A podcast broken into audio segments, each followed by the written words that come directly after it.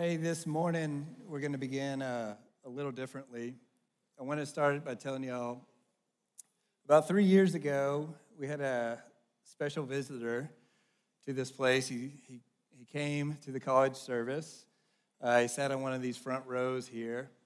And it was special because it was the first time that he ever stepped foot in a church. And his friend who brought him looked over at one point while they were singing the songs and, and saw him singing along and uh, came really close to breaking down into tears.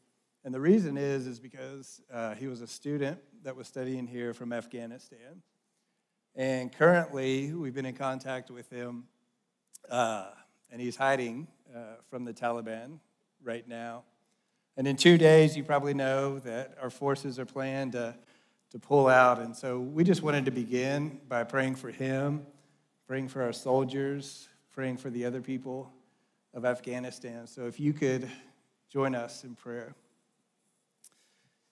Dear God, this is one of those things that, that I confess to you is just difficult to pray for, and we don't know how to pray. But God, we just want to start by praying for your supernatural protection to be over our people who are serving there, our soldiers, dear Lord, who are trying to get people out. We pray protection over the people of Afghanistan. Dear Lord, we pray that you will provide a way to get people out of that situation. God, we know that you're a just God, and we know that you will not allow this injustice to continue. We pray that you would interact.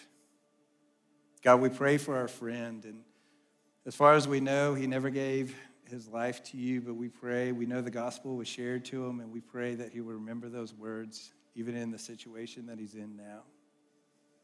God, we pray for wisdom for our leaders, dear Lord. God, we just come to you, and again, we confess we don't know how to pray, but we just ask that you would interact in a mighty way. That, dear God, we don't overcome evil with evil, but we overcome evil with good. And what man meant for evil, dear Lord, you turn to good. And so we pray that in your name.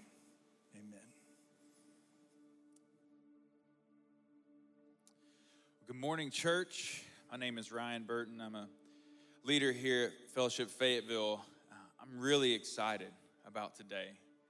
As you were walking in, you probably saw the big uh, display from Pioneer Bible translators all, all set up. And so we're going to talk more about a partnership with them later on in the service. And, uh, but my hope this morning is that we're seeing, that we're able to see a better, clearer vision of our holy God, of Yahweh, our creator, our sustainer.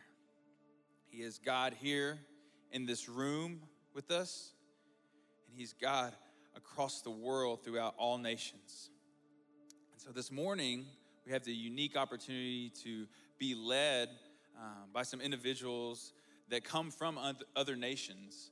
Um, we're going to be led in song and, and reading of the scriptures. And so, um, my hope is that we see the bigger picture of who God is, that He is so personal, that He knows the intricate details of our lives, yet He's so vast that He dwells within every Christ exalting church across every nation throughout the world. And so, in light of that, let's sing praises to Him this morning. Let's stand and let's worship.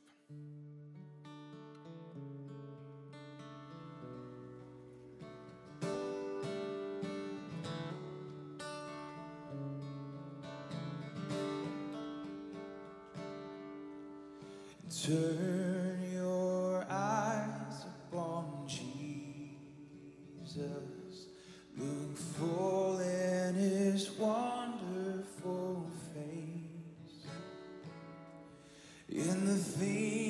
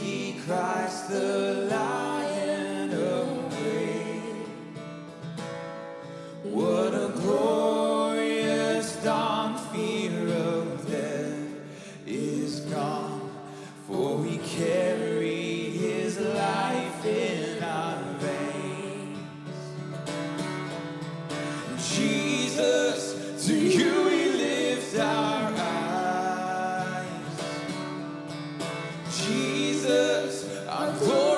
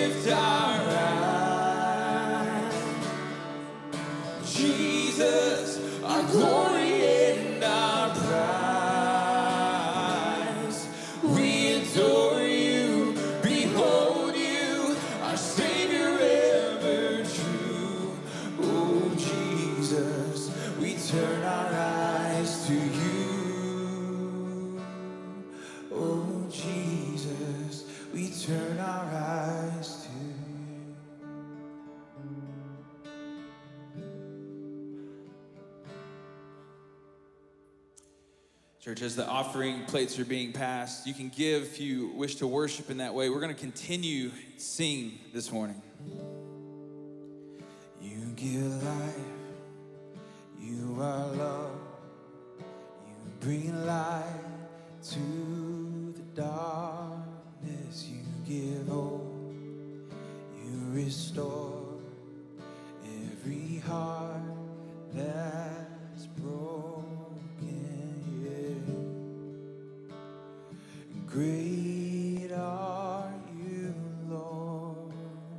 It's our church. It's your breath.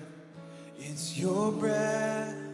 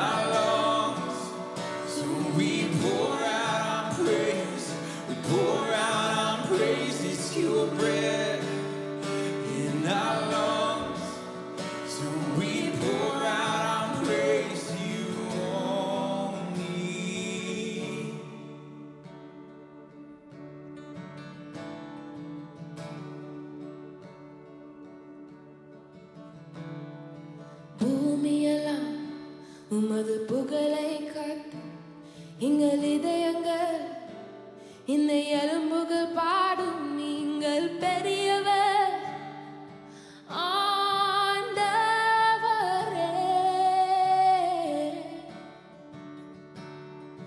பூமியெல்லாம் உமது புகழை கத்தும் எங்கள் இதயங்கள். இந்த எலும்புகள் பாடும்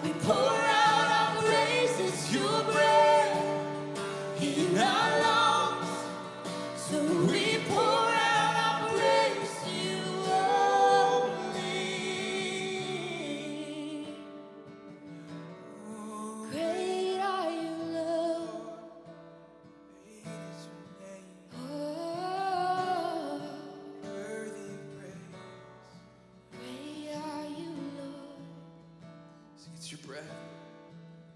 It's your breath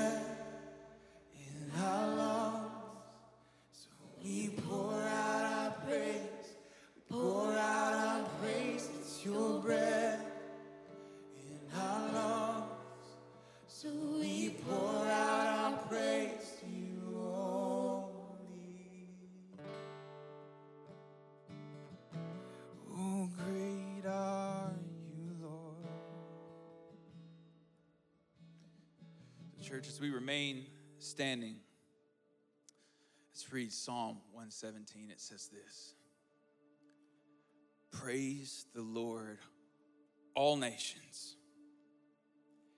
Sing his praises, all peoples. For his mercy toward us is great, and the truth of the Lord is everlasting. Praise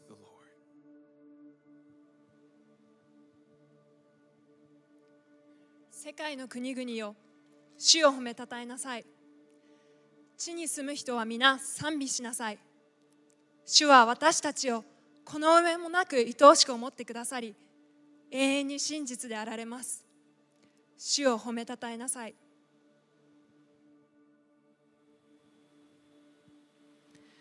Lëvdojni Zotit të gjithë kombet, këndojni lavdërimet e ti të gjithë popujt, sepse mëshira e ti ndaj nesh është e madhe, dhe e vërteta e Zotit është e përjetshme. Lavdëroni Zotin. ẹ máa yin olúwa gbogbo ẹ̀yin orílẹ̀-èdè ẹ̀yin ní gbogbo ẹ̀yin ènìyàn nítorí ìfẹ́ rẹ̀ tí kì í tóbi sí wa òtútù rẹ̀ sì wà títí láéláé ẹ máa olúwa.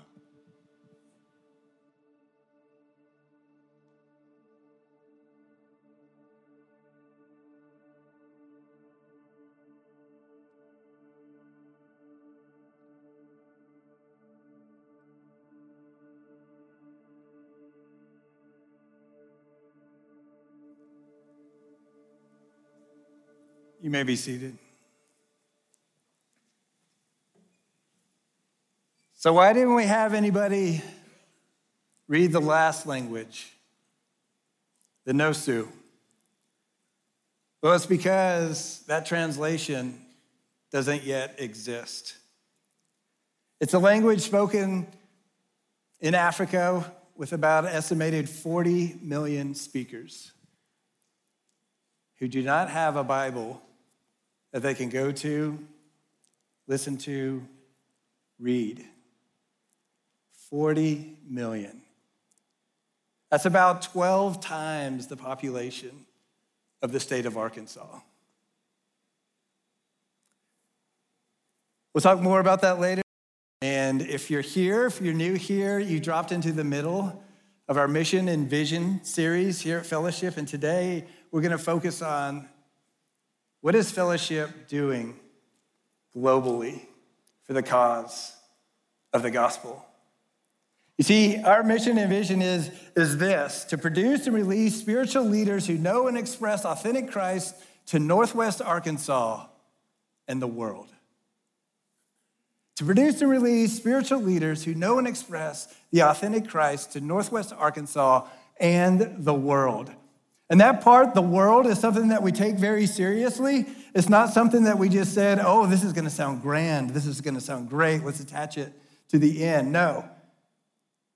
We take it very seriously. And so, if you want to know really what our church is about, it's, it's about producing world changers. We want to equip y'all to do that. And we believe as a church that we can do that. We can change Northwest Arkansas, but we also believe as a church we can change the world. A couple years ago, I was reading through First Timothy, and it's something that I've read over and over again. But for some reason, it, it, really stuck out to me this one time that I was reading. It was, it was the way that Paul described the church. And look at this. He says, If I am delayed, you will know how people ought to conduct themselves in God's household, which is the church of the living God the pillar and the foundation of the truth. First of all, I just love that description of the household. It is saying that we are a family, that we are brothers and sisters in Christ, that we come alongside of each other, we care for each other, we help sharpen each other, we help each other become more like Christ. We are a family. But it's that second description that I never really noticed before. It says the pillar and the foundation of the truth. That is what we are. We're a pillar. And what does a pillar do? A pillar is something that provides support, it is something that holds up something. So, what is this truth that we are holding up? Well, right after this, if you look at the context of the verse, right after this, Paul breaks out into a hymn and he begins to sing. And what he's singing about is Jesus Christ, the ultimate truth. The one who says, I am the way, the truth, and the life. And so, we as a church, and I'm not talking about the church building, I'm talking about the people. We as a church are that pillar that we are to constantly, wherever we're at, in our jobs, in our school, in the neighborhoods that we live, we are to be holding up Jesus for all to see. But what about the places in the world where there are no pillars? We have a term for that in the missions world. It's this it's called unreached people groups. And it's an identifiable group of people distinguished by a distinct culture, language, or social class who lack a community of Christians able to evangelize the rest of the people group without outside help. So, what this basically means that somebody living within one of these groups, even if suddenly they woke up one day with this idea of, I want to know who God is, or I want to figure out who this Jesus is, they probably never heard of him, but let's just say it just popped into their mind that they wouldn't even know anybody that they could go to to find out this information. They wouldn't have a church. Chances are they wouldn't have a Bible that they could read. This is where we focus our missions at. To, to give you an example of what this is like in a practical way, I have a very, very dear friend of mine who came here from the country of Iran. And he was studying at the University of Arkansas. And what he began to do is he began to just invest himself in everything that the world says is good. And it just brought depression and depression and depression on him. Because he was trying to find joy and meaning and stuff outside of Christ. And one day, it was on a Sunday morning, he woke up and he was in such a depression, he just goes, Man, what's up with my life? It has no meaning. And he thought to himself, he goes, Well, I'm in Arkansas. What do people do on a Sunday morning in Arkansas? And he goes, They go to church. So he literally hopped in his car and began to drive around. And just on the next exit down, he pulled up to a small church. He's never been in there before. He walks in, he sits at the back, and he just sat there. And he, to hear him retell the story, he goes, There became a part in the service where they passed out little pieces of bread and little cups of juice. And he goes, Man, these people are so nice, but why is it so small? I'm, I'm still hungry and I'm still thirsty. And, and then he went and found a friend after the service was over. And he goes, Hey, I went to a church for the first time. He goes, Man, I was so confused. What is happening there? You see, even though he was confused, he now had access. And it was something that he didn't have in the country that he came from.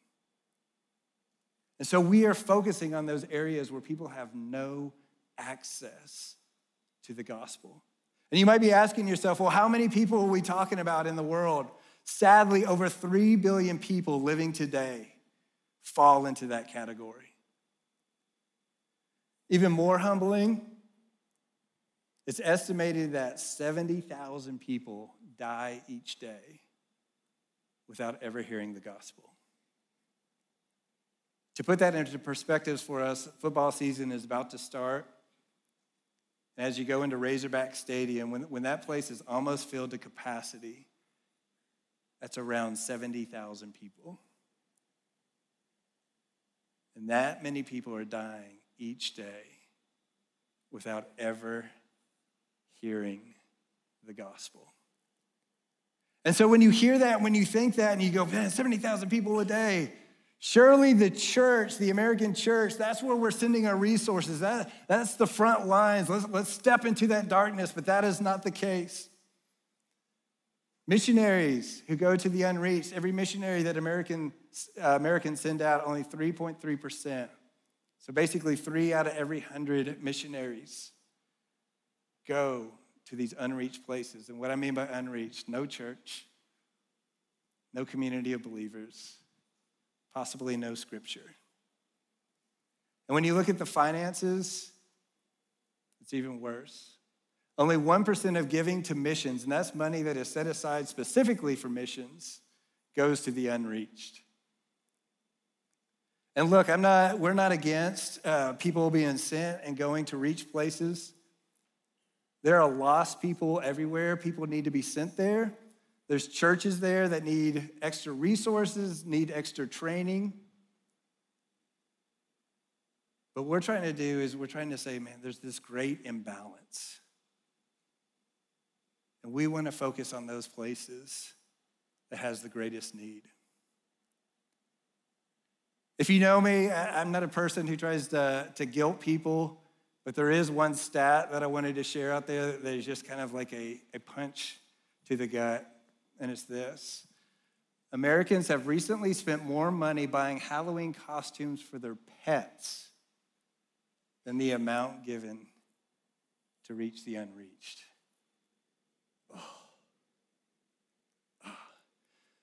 So, what I want to do today is I want to try to explain to you that this is not just like fellowship strategy, that we're doing missions this way or we're focusing on these, these areas. What, what I want to try to do is I want to try to dive into scripture and show that this has always been God's heart from the very beginning. And it's not just something that we just said, oh, this sounds good. That no, when you look into scripture, you see it from beginning to the end. So we're going to fly through some major points of scripture. I think the enemy keeps it hidden from us. It's one of those things that years ago, I was a, I was a Christian for years before I began to see this story played out. Matter of fact, it- it's kind of said that Christians now, what they're finding out, that Christians know the stories of the Bible, but very few Christians know the story of the Bible. So I hope to unpack that. So, you ready? All right, here we go. So, if you know, uh, if you ever taken our panorama class, which is a story over the whole uh, section of Scripture, the Bible begins with Genesis 1 through 11. We call that a prologue. And what a prologue is, is the beginning of the book that sets up the rest of the book, right? And so it's not just in the Bible, it's in a lot of books. And it's key events that happen that set up the rest of the story. Now, there's three major events in our prologue in Genesis 1 through 11 the fall, the flood, and the tower. Now, the fall happened, we know, Garden, uh, Garden of Eden. We ate of the for- forbidden fruit. And what you see every time uh, these major events happen, there's three things that go along with each event. One, we see the sinfulness of man, we see God's judgment, but we also see his grace or solution. And so when the fall happens, when they, they eat of the forbidden fruit, we see that their, their judgment comes and they're, they're kicked out of the garden, they're separated from God. But we also see his solution that he comes and he's speaking and he begins to talk about and he begins to say to the enemy, he says, Hey, you, I'm going to send somebody and you're going to bruise him on the heel, but he's going to crush your head. And he's talking ultimately about Christ to come. And then years pass by, and man has become so evil that God has to cleanse the earth, and he sends a flood and wipes out everybody except for a few. So we see man's sinfulness, we see God's judgment, but we also see his solution and his grace and the rainbow and the covenant that he makes to never do that again. But again, over a period of time, we see man's sinfulness. Come on. And we're going to look at that. It's the tower. And it says, Then they said, Come, let us build ourselves a city with a tower that reaches to the heavens, so that we may make a name for ourselves. Otherwise, we'll be scattered over the face of the whole earth. Now, why is this such a big deal that they decide to do this? Well, before that, God gives them a repeated command that you see multiple times. It is be fruitful and multiply and fill the earth. You see, what God was trying to set up is that we were created in the image of God, and He wanted His people to be scattered all over the globe, bearing His image. And what did the people do? They said, Nope, we are not going to do that. And instead of making a name for God, we're going to make a name for ourselves. So you see man's sin. Then what do we see after that? We see God's judgment. So the Lord scattered them from there all over the earth, and they stopped building the city. That is why it's called Babel, because there the Lord confused the languages of the whole world. From there, the Lord scattered them all over the face of the earth. That all these diff- different people groups in an instant were just completely formed, speaking different languages, scattered over the earth, because God's saying, My will will, will be done. So we see man's sin, we see God's judgment, but where's his grace? Where's the solution? And it's kind of tricky to find in the story because uh, we start reading, and right after this, it gets into one of those genealogy sections. You know what I'm talking about? The boring sections where it's just name after name after name after name. And so we kind of lose it. And we're like, okay, what's going on? And we don't see his answer until you turn the page to Genesis 12, 1 through 3. It says, Now the Lord said to Abram, Go from your country and from your relatives and from your father's house to the land which I will show you, and I will make you a great nation, and I will bless you, and I'll make your name great. And so you shall be a blessing, and I will bless those who bless you, and the one who curses you, I will curse. And in you, catch this, all the families of the earth will be blessed. All the families. Everything that was just created as we just scattered people all over the globe. I am choosing you, Abram, and I'm going to build you into a nation. And through your line, all these families are going to be blessed. If we turn to the very end, I'm going to ruin the story for you. But we get a picture into the end of an event that hasn't happened yet. And by the way, I think when we read this, we don't put enough passion into it that it deserves. That I think it should be read like this After these things, I looked, and behold, a great multitude which no one could count from every nation and all the tribes and peoples and tongues standing before the, uh, before the Lamb, clothed in white robes. And palm branches were in their hands, and they cry out with a loud voice, saying, Salvation to our God who sits on the throne and to the Lamb. This is God saying, I win, I win, I win. What I set out to do thousands of years ago will be accomplished, will happen. Amen? This is incredible. And, so, if you wanted to take the story of the Bible and if you wanted to boil it down to two words, this is what I would say that thousands of years ago, people groups all over the planet were placed. And God began with one person and began to set in motion events to bless all those families or all those people groups. Until one day, there's going to be somebody from every tongue, tribe, and nation worshiping him around the throne. Now, now, don't get me wrong, this is not some type of universal idea that in the end that everybody's going to be saved. What it's saying is that there's going to be somebody from each one of those people groups that ultimately are going to be worshiping around the throne. One Bible commentator, Bill Jones, says this God, he's, he defines the story of the Bible here God receiving glory by restoring fellowship between all people groups and himself through his Son, Jesus Christ. To put the story of the Bible into one sentence or to one phrase. Now, I do not believe also that the Bible just kind of begins with that story and then the rest of it is this giant mess where we have no idea what's going on. And then we come to the end and God just kind of puts a bow at it and he says, There, I'm done. That I think this is the story that goes through all scripture and we miss it. And again, we know some of the stories of the Bible, but we don't know the story of the Bible and some of our most popular stories, we miss the point. A couple years ago, I was talking with a, a, guy from our church, and he was leading his family through a devotional. And of course, they get to the story of David and Goliath, and they have this children's Bible, which is actually, they have a pretty theologically correct children's Bible. And so they read this. It says, This day the Lord will deliver you up into my hands. This is David talking, and I will strike you down and remove your head from you. And I will give the dead bodies of the army of the Philistines this day to the birds of the sky and the wild beasts of the earth. And he put the Bible down he says, Hey, let's act it out. And of course, the dad was Goliath and his son was David. And so he comes out and he's like, Hurrah! and his son there, and he's like, throws the stone, hits him in the head, and he falls down. And then he gets up and he sits his kids down.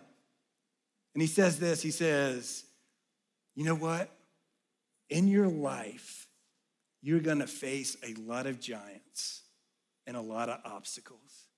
And if you have enough faith, God is going to help you defeat those giants. And then he opened up the Bible to read the rest of the story. And this is what it says. And again, that all the earth may know that there is a God in Israel. And he sat there and he looked at it and he goes, Every time I've been taught this story, that's not what I said.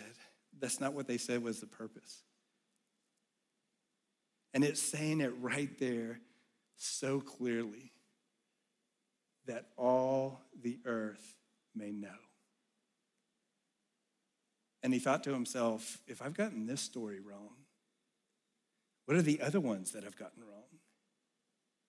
And it began a personal journey, and he just kept walking in steps of obedience. And right now, him and another family are some of our global workers in Western Africa, taking the gospel, taking the truth to the unreached. Do you realize that it says in Scripture that when uh, Moses receives the Ten Commandments, that God says, Teach your people to do this so the countries, the nations around you will look at you and see that you are different, that it'll be a testimony to them? Do you realize, like when Shadrach, Meshach, and Abednego were thrown into the fire, what happened was Nebuchadnezzar, when they survived, made a de- decree to all the nations praising God? Same thing with Daniel in the lion's den with King Darius. That all these stories have a global impact because our God is a global God with a global mission. How about this? What's the rest of this verse? Man, I failed this one. Be still and what? Yeah, be still and know that I'm God. I remember the first time somebody showed this, I was like, oh man, I got this. Be still and know that I'm God. I guarantee you there's people in here, you've gone to Hobby Lobby, you've bought in a wooden frame, it might be over your mantle. Be still and know that I'm God. But that's not what the whole verse says. Be still and know that I am God. I will be exalted among the nations. I will be exalted in the earth. Why do we leave that out?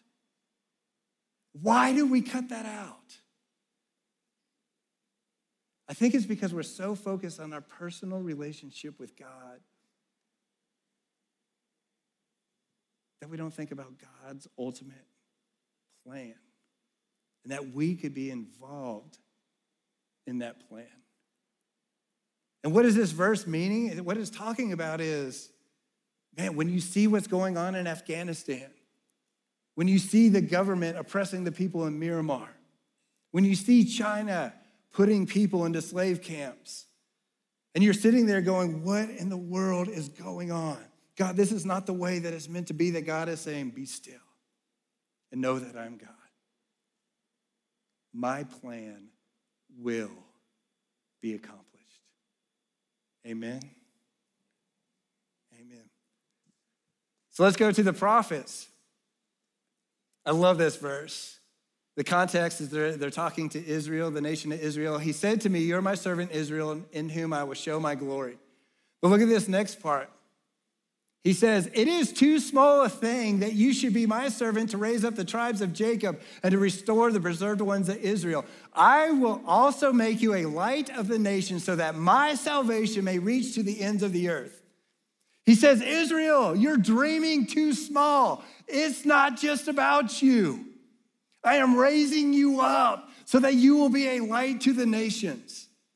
I think this is a great message for us personally. We are dreaming too small. We are saying, oh, it's about my personal relationship with Christ. Do you know why He's forgiven you, why He's restored you, why He's sanctified you?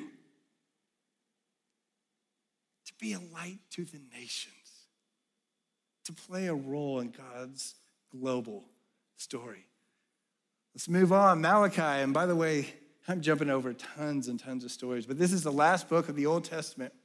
This is before they begin the 400 years, what they call the silent period, where it seems like God is not interacting or speaking. And it's almost like he's saying this as a reminder. It says, for, for from the rising of the sun even to its setting, my name will be great among the nations. And in every place, incense is going to be offered to my name and a grain offering that is pure, for my name will be great among the nations, says the Lord of hosts. It's almost like he's reminding at the end of the book for the people of Israel. Hey, I want to remind you what this is all about. My name will be great among the nations. And then we come to a character, maybe you've heard of him, named Jesus. Does Jesus talk about this? Man, all the time. But I want to focus in on one story. What's the, what's the time in Scripture that Jesus doesn't act like Jesus? Like, What we see in scripture is that, that people always feel comfortable coming to Jesus, right? Like, like even the most sinful people, one of the, the things that we see in scripture, is like even the most sinful of people feel comfortable being drawn to Jesus. But there's one story where people are running from Jesus, where Jesus seems like he flips out, like literally flips out because he's flipping over tables, right? What is that about? Well, if you look at the context of the verse, it says this it says, And he began to teach and say to them, Is it not written, My house should be called a house of prayer for all the nations, but you have made it a robber's den? When we see that, we might not understand the context, but if we were to look at a map of the temple, the temple is a place that you come and you pray to God. And it's broken up into different sections that different people are allowed to enter. But the largest section of the temple is this huge area called the court of the Gentiles. And what that means is, is that a huge area was set aside for the non Jewish people or the nations to come and to pray to God. And this is the place that they set up all their money changing tables and sold sacrifices. Basically, sending a message saying, We don't have room for you to come and pray. And it infuriated Jesus because he is a global God with a global mission.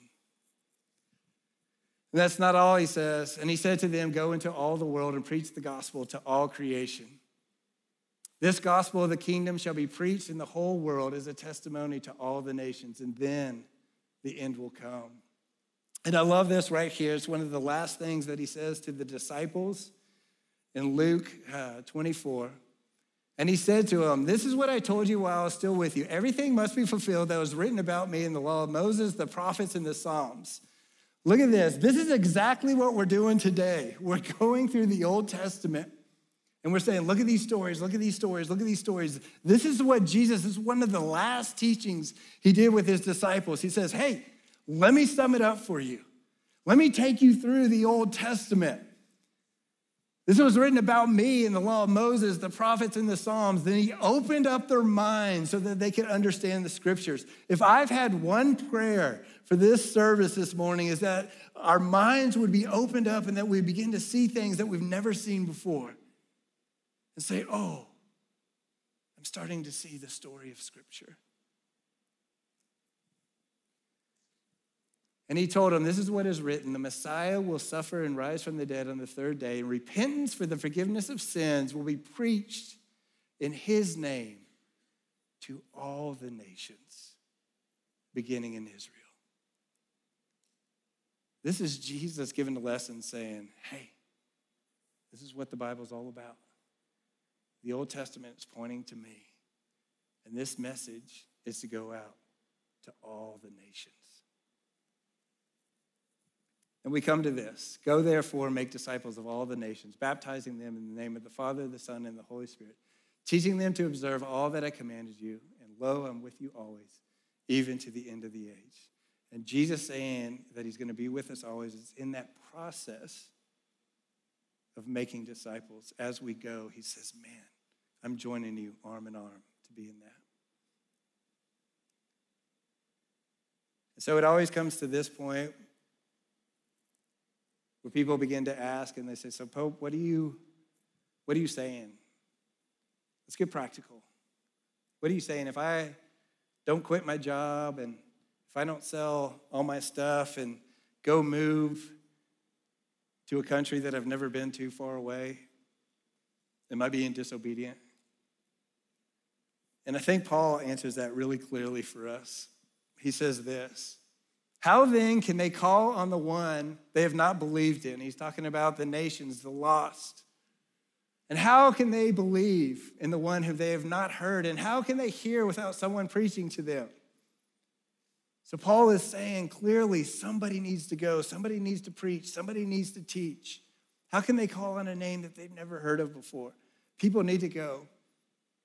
And how can they preach unless they are sent? As it is written, how beautiful are the feet of those who bring good news. To put it really simple, I think we all have a role to play. And for some of us here in this room, man, it's to go. As a matter of fact, we've been spending over two years now developing how do we develop a track, how do we disciple our people and prepare them to be global workers? And we want to teach some of you and prepare some of y'all to go and to be global workers overseas. But for others, it's to become passionate about sending. It's about supporting our people well. It's about caring for them well. I was reading a, a quote from a World, World War I general who said this. He says, Infantrymen win battles, but logistics wins wars. Meaning that the people who are on the front lines, man, we got to care for them well. We got to support them well. We got to send them well if we want to see these battles won. This, is, this was a perspective change for me. God does not have a mission for his church. God has a church for his mission. That we've always had a global God with a global mission. And we as a church can see that accomplished. So, what do I do? Let's get practical. Number one, become passionate about each aspect of the Great Commission. Don't take your Bible and, and, cut out the word nations and say, hey, that's for somebody else, that's for certain people. Make disciples, make disciples where you're at, but always be involved in God's global work. Number two, get to know, support, pray, and follow the ongoing work of one of our global workers. On this uh, east side, is the east side, west side? I get my directions confused. Of the foyer, we now have a global wall, which has people and their general location of people that we've sent out just from this congregation or are about to be sent out. Man, get to know them, pray for them. We could easily set up that our global workers are being prayed for every single day. Become passionate, even just one. Just pick out one, become passionate and knowledgeable, knowledgeable about the work that they're doing. Third, befriend an international person from the university or one who is living into your community. And reach out that God is bringing the nations to us. I'm going to embarrass somebody. I didn't tell her I was going to do this, but Mayu who spoke the verse in Japanese, came to Christ as a student at the University of Arkansas. And right now, she's in a program being trained on how to make disciples. And she plans on moving back and share the gospel in her home country. Isn't that incredible? God's bringing the nations to us. Let's love them well. And finally, I wanted to spend a little time on this. For about the past two years or more, we've been getting to know an organization called Pioneer Bible Translators. And basically, what Pioneers does is they translate the scripture into languages that it doesn't currently exist. But that's not all that they do. They're not just trying to, to form a book that can go on, the, go on the shelf. During the process, they begin discipling people from that language group and they plant churches. And so, as we've gotten to know them and as we've prayed and as we've gone down and visited, a matter of fact, we have two former fellowship people who are on staff with them. We began to pray about could we adopt one of these translation projects? And this congregation, just the fellowship Fayetteville congregation, Today kicks off the day that we begin this adoption, and it's something that could take a long time up to 10 years, maybe even 20 years to see this Bible fully translated. It's one of the last large translation projects left in the world.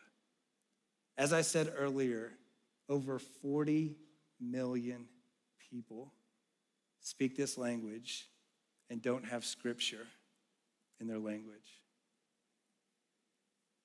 Not only that, there's 160 different people groups who speak this language. Fellowship Fayetteville, I just want to personally challenge all of us. When do we really have times that drop into our laps that we can honestly say, and I'm going to do something that has the opportunity to change the world? And we are just blessed to be a part of that. Let's pray. Dear God, you are a global God with a global mission. That's the way that it's always been, dear Lord. That someday, one day, that there's going to be somebody from every tongue, tribe, and nation worshiping around your throne. That God, we just pray that we can be a part of that, dear Lord, that we don't make excuses, that we can just step into this global plan and realize, man, you have redeemed us for a powerful purpose. God, we pray for the no Sue people who right now cannot have a Bible that they can open up and learn more about you. We pray that through our giving and through our prayers and, and possibly even sending people there, dear Lord, we will see that changed. That they will have access to the gospel, that they'll have scripture that they can read, that they have churches that they can attend, that they have people discipling them. Dear Lord, we just pray that you will make it happen. Amen.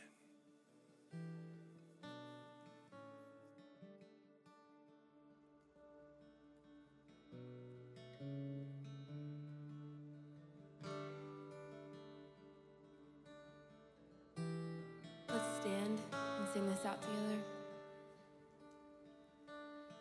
Oh, the poor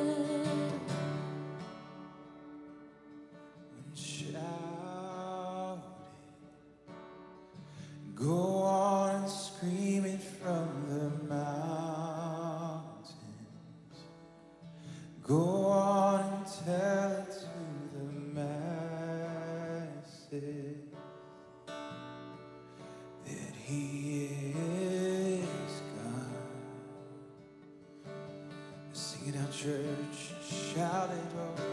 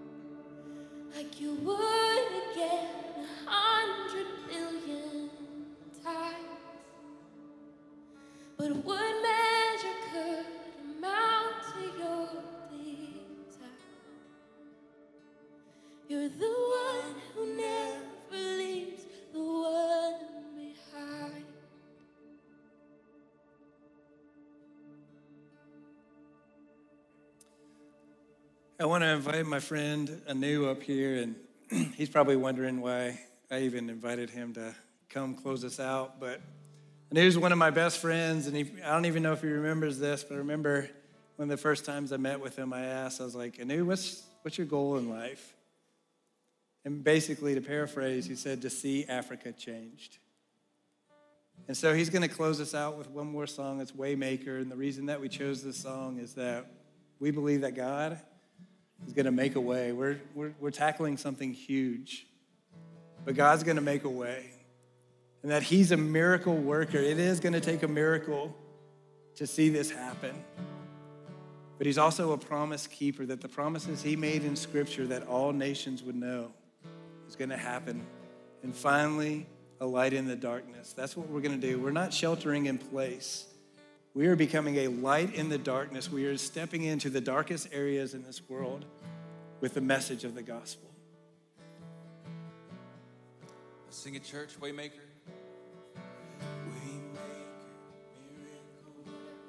Promise keeper, light in the darkness. My God, that is who you are. Right, so Pope talked about Africa, right? So in Africa we clap when we worship, okay? Let's go. Waymaker, miracle worker, promise keeper, light in the darkness. My God, that is who you are. Now, another thing about African churches is the congregation sing louder than the worship team, okay? Let's go. Waymaker. Make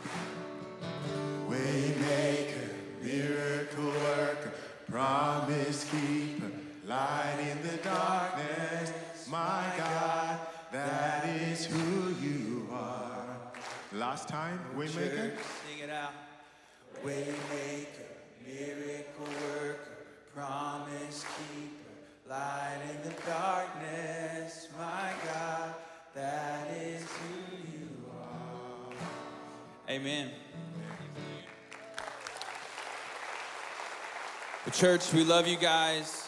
Uh, we got the prayer room is open to your right through these doors, and we got communion available in there as well. Take some time, check out the um, display out in the foyer for Pioneer.